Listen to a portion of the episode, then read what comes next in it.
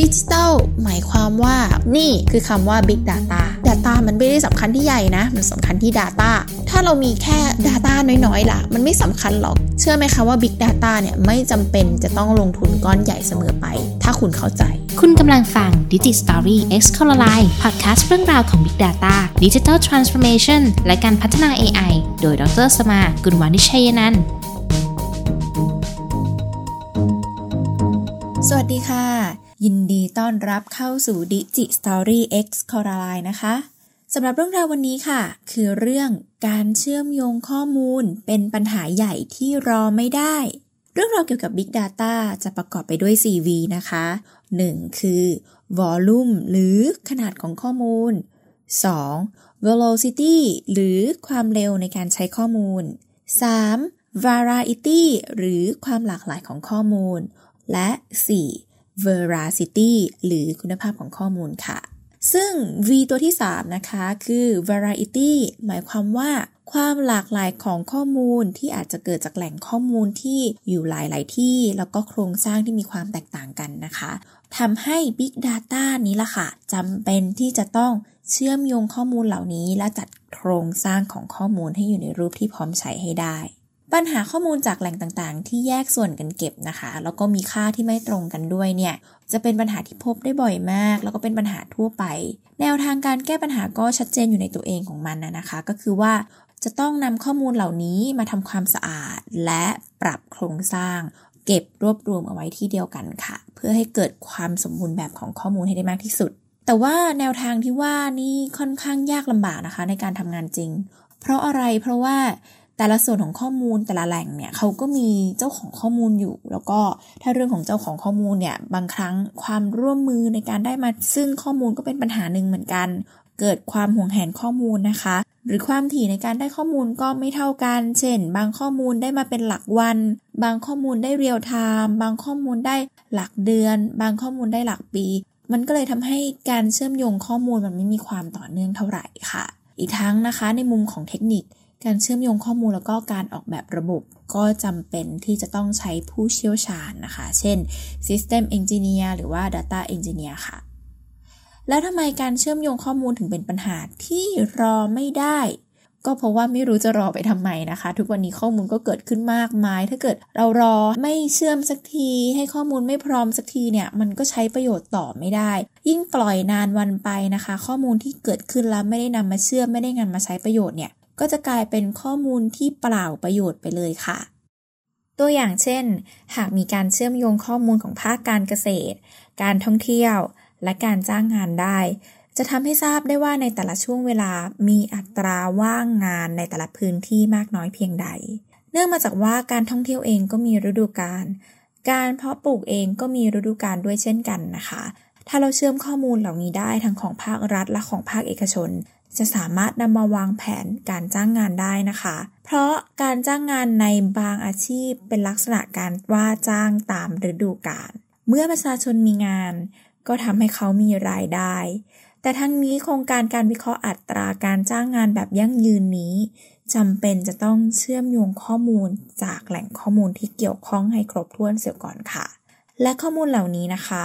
ก็สามารถนำมาประเมินเป็นทักษะที่เหมาะสมในแต่ละงานได้ต่อไปอีกด้วย เป็นประโยชน์สำหรับการวางแผนในการปรับปรุงระบบการศึกษาได้ค่ะ ทั้งนี้ถ้าจะเป็นโครงการ Big Data จริง ๆ ตามหลัก CV ข้อมูลเหล่านี้จะต้องถูกจัดเก็บ และใช้ประโยชน์อย่างรวดเร็ว หมายความว่าการทำงานวิจัยหรือการทำเซอร์เวยที่ต้องใช้ ระยะเวลาในการเก็บข้อมูลนานๆ จะไม่ถือว่าเป็นโครงการ Big Data นะคะ ในมุมของภาครัฐการจัดการและบริหารข้อมูลอาจจะทำได้ยากเสียหน่อย เพราะว่าด้วยข้อมูลขนาดใหญ่ และด้วยระบบเดิมที่มีการเก็บข้อมูลแยกส่วนกันทำให้เป็นความท้าทายอย่างมากเลยค่ะ ที่จะทำโครงการใหญ่ ๆ นี้ ในส่วนของภาคเอกชนนะคะ ก็มีปัญหาเช่นเดียวกันค่ะ เพราะก่อนหน้านี้นะคะ การลงทุนต่างๆ ในระบบ จะเป็นการจัดซื้อจัดจ้างที่แยกส่วนกัน และเน้นการซื้อระบบซอฟต์แวร์ค่ะ ซึ่งซอฟต์แวร์แต่ละยี่ห้อนะคะ ก็จะมีโครงสร้างมีลายเส้นที่แตกต่างกัน ส่งผลให้ข้อมูลที่แยกส่วนกัน มีโครงสร้างที่ไม่เหมือนกัน เวลานำมาเชื่อมโยงกันนะคะ ก็มีข้อจำกัดหลายอย่างด้วยเช่นกันค่ะ ตัวอย่างเช่น ข้อมูลแผนการผลิตที่อยู่กับฝ่ายผลิต ข้อมูลสินค้าที่อยู่ระหว่างจัดส่งที่อยู่กับฝ่ายขนส่ง ข้อมูลของหน้าร้านที่อยู่กับฝ่ายหน้าร้าน ข้อมูลระบบสมาชิกที่อยู่กับฝ่ายลูกค้าสัมพันธ์ ข้อมูลเหล่านี้อาจจะถูกจัดเก็บอยู่ในคนละระบบ แม้ว่าจะมีผู้ดูแลคนละส่วนงานกันนะคะ แต่ก็ต้องบอกว่า ข้อมูลเหล่านี้เป็นข้อมูลกิจกรรมที่เกี่ยวข้องกับการขายสินค้าโดยทั้งสิ้นเลยทำให้ในมุมของนักวิเคราะห์นะคะ ข้อมูลทั้งหมดนี้ควรจะถูกนำมาเชื่อมโยงกันและใช้ประโยชน์ให้ได้สูงสุดค่ะ เพราะถ้ามันสามารถนำมาสร้างโมเดลได้นะคะ เช่น โมเดลพยากรณ์การขาย หรือนำมาสร้างเป็นระบบการบริหารจัดการสินค้าที่เหมาะสมได้นะคะ องค์กรจะสามารถลดต้นทุน ทั้งในส่วนของการผลิตสินค้า การขนส่ง การบริหารหน้าร้าน รวมไปถึงสามารถเสนอสินค้าที่เหมาะสมกับลูกค้าได้มากขึ้น เรียกว่ามีแต่ได้กับได้ค่ะ ต้นตอของปัญหานะคะ อย่างหนึ่งเลยก็คือว่า มีความเคยชินในการใช้เครื่องมือสำเร็จรูปมากจนเกินไป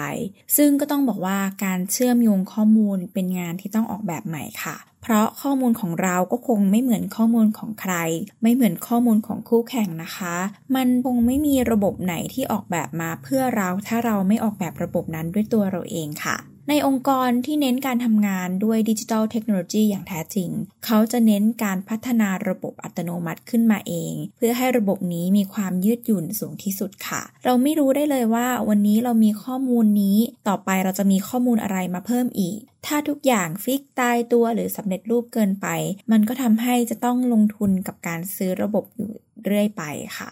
ย้อนกลับมาที่ขั้นตอนแรกกันสักนิดนะคะ ทำไมเราต้องเชื่อมโยงข้อมูล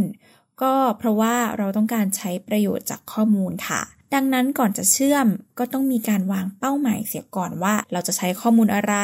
เชื่อมจากตรงไหน แหล่งข้อมูลอยู่ไหน เพราะถ้าเกิดว่าไม่มีเป้าหมายก็คงไม่สามารถลงรายละเอียดได้ว่าจะเชื่อมไปเพื่ออะไร ในส่วนของผู้เชี่ยวชาญค่ะ คนที่มีทักษะในการเชื่อมโยงข้อมูลได้นั้น คือ Data Engineer ส่วนคนที่สามารถออกแบบแนวทางในการวิเคราะห์ และใช้ประโยชน์จากข้อมูลได้ คือ Data Scientist หรือ Data Analyst ต่างกันที่ว่าหากต้องการนำข้อมูลมาสร้างโมเดล ที่มีความซับซ้อน จะเป็นหน้าที่ของ Data Scientist หรือถ้าต้องการวิเคราะห์ข้อมูลในเชิงสถิตินำไปใช้ประโยชน์ได้ทันที และทำ Data Visualization จะเป็นหน้าที่ของ Data Analyst ค่ะ การเชื่อมโยงข้อมูลถือเป็นก้าวแรกของการทำโครงการ Big Data นะคะ เรายังไม่ได้พูดถึงการวิเคราะห์หรือใช้ประโยชน์ในเชิง Visualization ค่ะ แต่ถ้าเกิดเราแก้ปัญหาในก้าวแรกไม่ได้ก็ยากที่จะไปสู่ในลำดับขั้นต่อไปได้ อย่างไรก็ตามถ้าเรามองว่าสิ่งเหล่านี้คือปัญหานะคะ มันก็คงเป็นปัญหาค่ะ มองในอีกมุมหนึ่งถ้ามองว่ามันคือความท้าทาย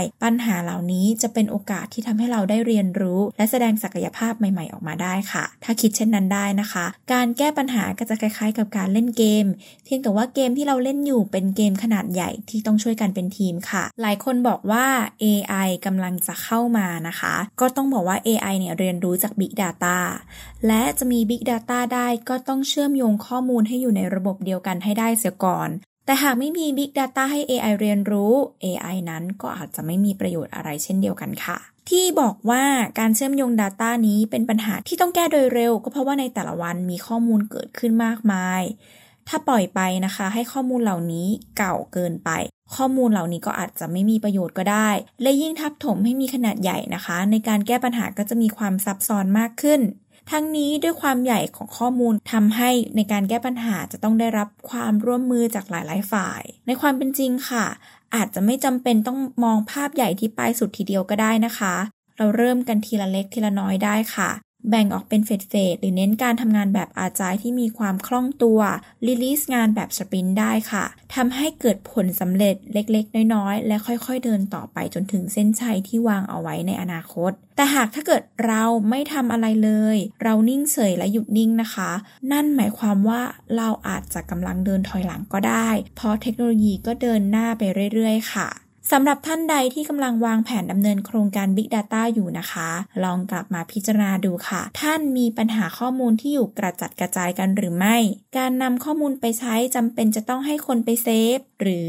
รอให้มีการดึงข้อมูลนั้นในระยะเวลาที่แสนนานหรือเปล่า นั่นแหละค่ะ คือปัญหาที่เป็นคอขวดของโครงการ Big Data